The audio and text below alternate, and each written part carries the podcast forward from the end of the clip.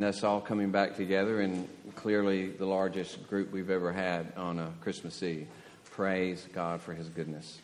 Um, we rejoice in Him. We turn to page 573 in the Pew Bible, or if you have your own Bible, and it's not on 573, Isaiah chapter 9.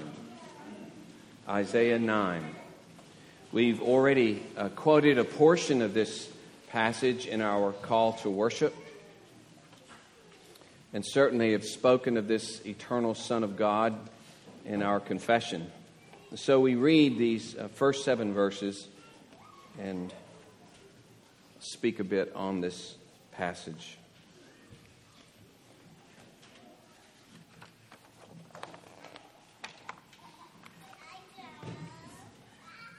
Now you'll see it's called the land of Zebulun and Naphtali, and then later uh, Galilee, that's the same place, okay? The uh, name for its general area of Galilee or the lake, uh, Sea of Galilee, or uh, its tribe names, Zebulun and Naphtali. So maybe that'll help, be, uh, help you not be confused by that terminology.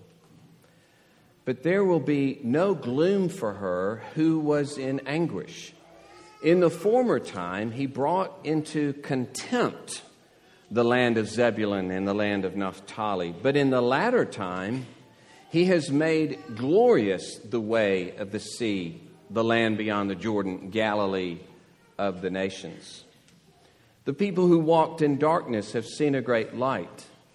Those who dwelt in a land of deep darkness, on them has light shined. You have multiplied the nation, you have increased its joy. They rejoice before you as with joy at the harvest, as they are glad when they divide the spoil. For the yoke of his burden and the staff of his shoulder, the rod of his oppressor, you have broken as on the day of Midian. For every boot of the tramping warrior in battle tumult and every garment rolled in blood will be burned as fuel for the fire. For to us a child is born to us a son is given, and the government shall be upon his shoulder, and his name shall be called Wonderful Counselor, Mighty God, Everlasting Father, Prince of Peace. Of the increase of his government and of peace there will be no end on the throne of David and over his kingdom to establish it and to uphold it with justice and with righteousness from this time forth and forevermore, the zeal of the Lord of hosts will do this. Thus, the reading of God's word. Let us seek the Lord in prayer. O Lord, bless us with uh, your spirit to enlighten our hearts to this word that you have given us through the Lord Jesus Christ. To you be honor, O great God. Amen. Now, in a particular house in the neighborhood, there was a bully uh, back before you were caught for being a bully, right? And for every kid, it was a dreaded house. You stayed away from that house. You've avoided it at all costs because nothing good ever comes out of that house. Well, that's what Galilee was like to Israel. Zebulun and Naphtali, mentioned here, make up the northeast chunk of Israel, the outer edge of Israel. And you can say it was a frayed edge. ZNN were exposed to first attacks from Assyria. Galilee served as a bridge for Assyria to enter Israel. Galilee is where the battering ram of foreign invaders burst open the gate to the rest of Israel. The news from Zebulun and Naphtali was never good news. Also, ZNN was the gateway for pagan influences. This was the seepage point for uh, idolatry, and it was despised even in Christ's day. You catch the edges of this. John 146. Can any good thing come out of Nazareth, which was in Galilee? Or John 7, surely the Messiah is not going to come out of Galilee, is he? You could just feel it.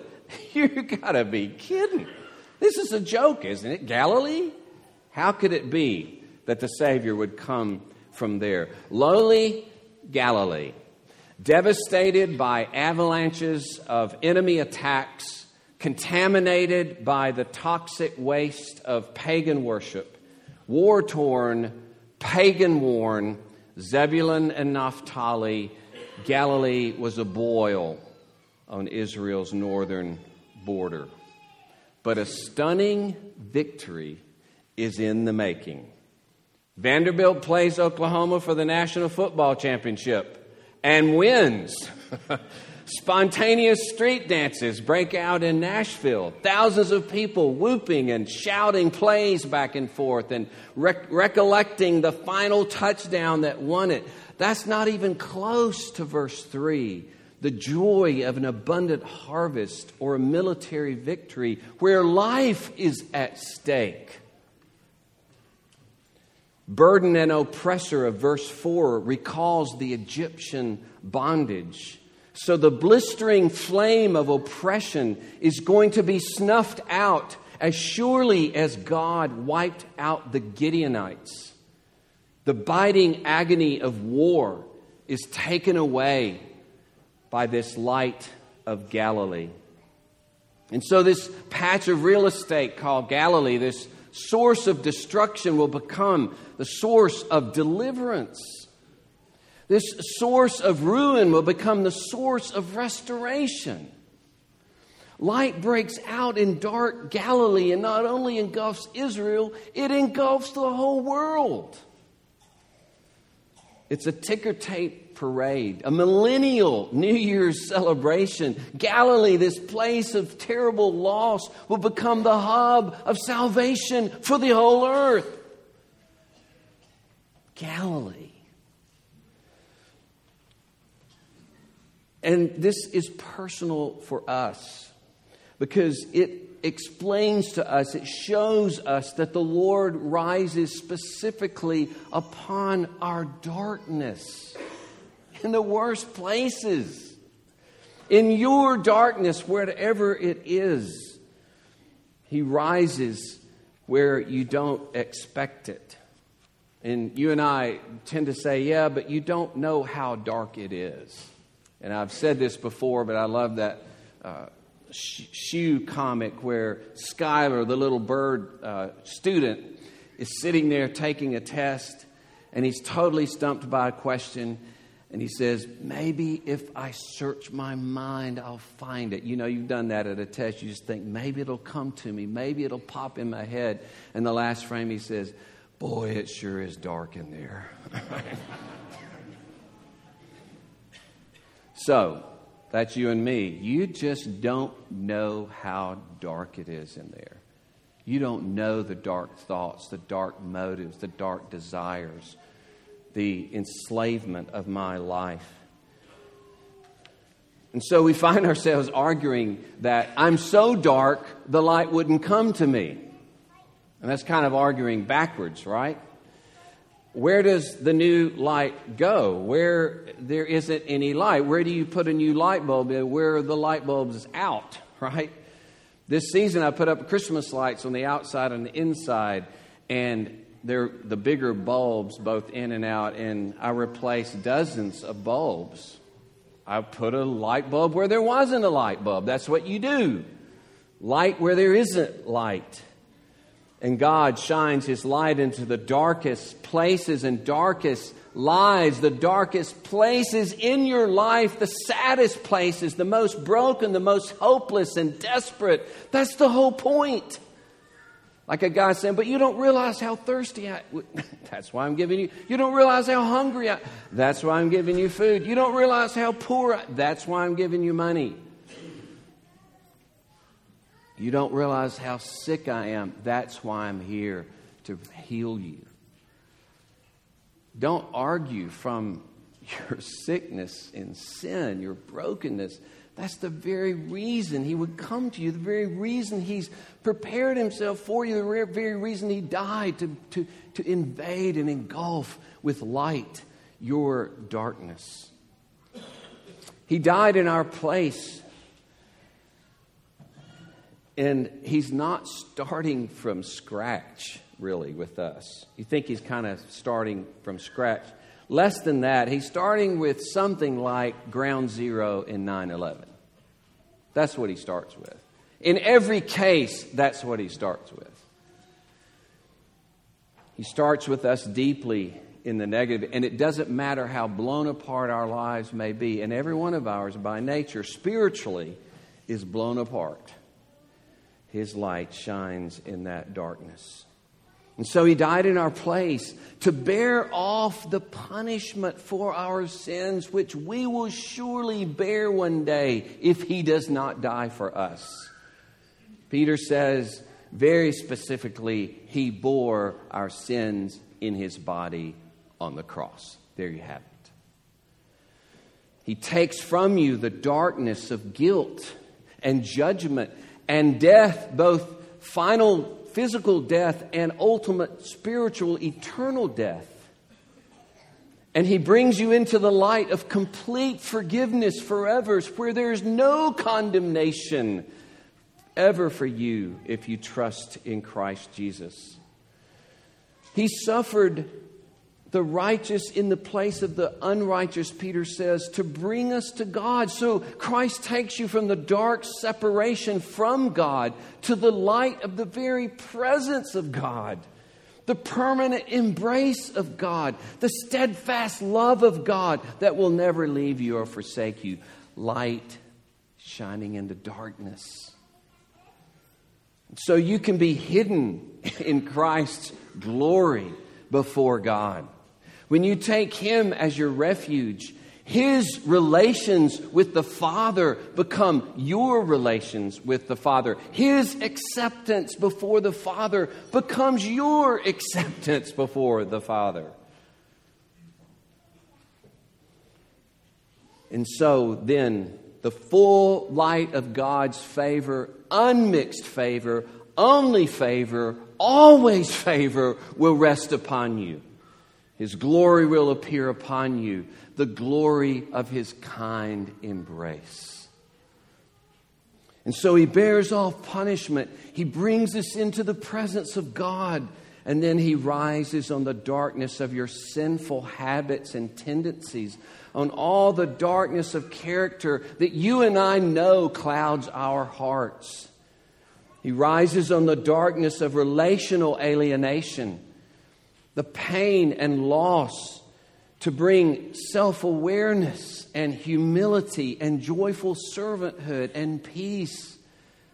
And on your part, at least, a heart of reconciliation. He is indeed this Prince of Peace. Peace with God, peace with each other, peace finally in the uh, last verse with the restored earth, peace and, sh- peace and shalom forever and ever before this God. And how so? How can he do all of these things? Well, it's all centered. The source of all this is a person, right? It's a child, it's a son. He'll be of David's royal line, we see here. And the names describing him tell you what kind of king he is. It announces who he is. You see, this is an enthronement passage, and these are his throne names. This is what you can expect from this king. This is the kind of king he is. These are his names given to him uh, on the throne.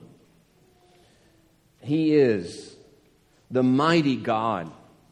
His kingdom is forever. His rule is highly effective. He always gets the job done. He brings light to the deepest darkness because nothing can stop him from doing it. You think of Midian, 150,000 strong, against Israel that were that was 32,000. So, not great odds, but God didn't like those odds, and instead of increasing the Israelites, He reduced them to 10,000, as you know. 10,000 versus 150,000. He still didn't like the number, so he reduced it to 300 versus 150,000.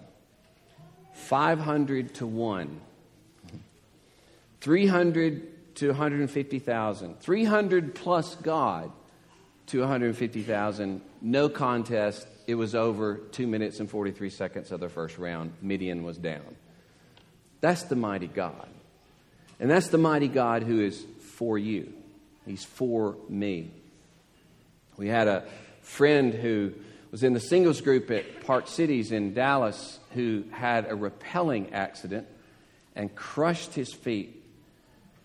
I was told there's no way that you will ever walk. A world renowned orthopedic surgeon who specializes in feet took him under care, and through his fantastic skill, he not only walked, but he ran again. It's a comfort to know that when you bring to God a human worst case scenario, He will delight to get His hands on you, His greatness. Bring to Him a failing piece of humanity, and He can ter- totally turn the program around. And that power, the mighty God, is joined to love because it says He's the everlasting Father. He's not like many earthly fathers. He's not selfish or unhappy or ingrown or neglectful or hard hearted or foolish or wasteful or impatient or mocking or critical or mean or harsh or bitter. He's a gracious and tender and kind Father, and He's always that way, only that way. The everlasting Father. It shows His compassion. Where Jesus says, in Matthew 23 how often I would have gathered your children together as a hen gathers her brood under her wings, but you would not. The grace and mercy of this mighty God. You see it also in the last phrase the zeal of the Lord of hosts will do this. His zeal is his profound desire to do us good. His love is fierce. It will not give up. It will not turn away. Imagine a woman who bears the scars from rescuing her child from a fire. Behold, forever the scars of Jesus, the sign of his zeal for you, his zeal to do you good. He would stop at nothing and purposely forever bears the scars of his sacrifice that crushed him and ruined him as he bore the full onslaught of the wrath of God. He is like a veteran, in a sense, scarred forever because he did go to war for you and for me, and it was all for us. It was his zeal. And he's the wonderful counselor God's wonderful works are described again and again in the Psalms. Wonderful means that it stretches the mind. It's like catching a sailfish with a cane pole. it's just like, it couldn't have happened. It, how could it have happened? And this is what God does. He, he brings about change in us where we didn't think there could be change. He, he brings about a resilience where we just couldn't have imagined we could be resilient. He brings about love in the most trying of circumstances where we couldn't have imagined that we could love in those circumstances. Couldn't have imagined that we would suddenly have the capacity to give ourselves away. He's a marvel of a counselor, it means, a supernatural counselor, off the charts counselor. That's what it means. He leaves your mouth hanging open at his extraordinary wisdom. And so that is the one who governs every event in the world, in the church, and in your personal life. And so he, in, his, in your terrible loss and devastating upheavals where everything seems to be shattered to pieces, he is the wonderful counselor. And if you could see it, your mouth would hang open. Brilliant, astounding, perfect in what he's doing in your life. He's a wonderful counselor. And He's for you in His wisdom. When Jesus was transfigured and shone forth glorious light in the presence of the disciples on the mountain, there was one word of instruction from God who appeared in the glory cloud, and it was, Hear him. And I want to encourage you hear this wonderful counselor. Wonderful in his counsel and rule in your life, and wonderful in his counsel and his word that he gives to you. Don't forfeit the incomprehensible, wonderful, life engaging, life changing, life restructuring, life healing wisdom of the mighty counselor in his word for you this year. You see, if you do that, if you neglect that, then you would be turning away from this gracious Son that was born for you as the wonderful counselor. And so, this Son, again, is born for us. He's born for you. All of these names announce His greatness. Each of these names is given for you as a way to take hold of Him and believe Him and treasure Him and depend upon Him. He gives you these names to say, He, this one, the one I'm just, He's for you. A son is born for us, for your benefit, for your rescue, for your light, for your liberation, for your transformation, for your everlasting happiness. He's born for you. And if you were considering the claims of Christ, maybe you're not a believer yet. Don't turn this one away. This son born for you, offered to you to have all of these benefits for you, for his light to shine into your darkness, as it has so many here. Jesus said, I've come into the world as light so that whoever believes in me may not remain in darkness.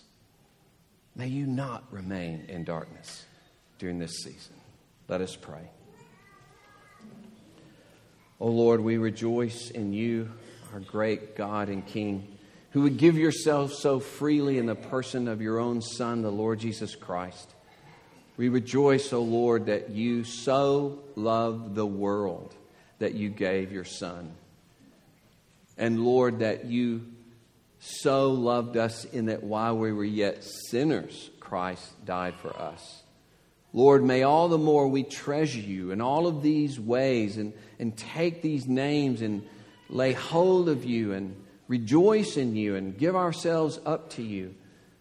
May we know something of this glittering joy, this ticker tape parade as it creases our lives, as it colors us and gives us an aroma of hope and expectation that all of this will finally issue in your second coming, your second advent.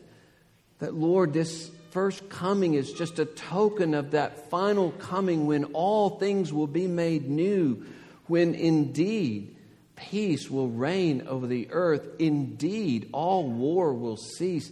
Indeed, shalom will be the definition of our lives. When the misery of the curse is gone, oh Lord, give us that hope, even as we taste more and more of that kingdom in the person of Christ now. Bless us, Lord, to live in faith and hope and love. Amen.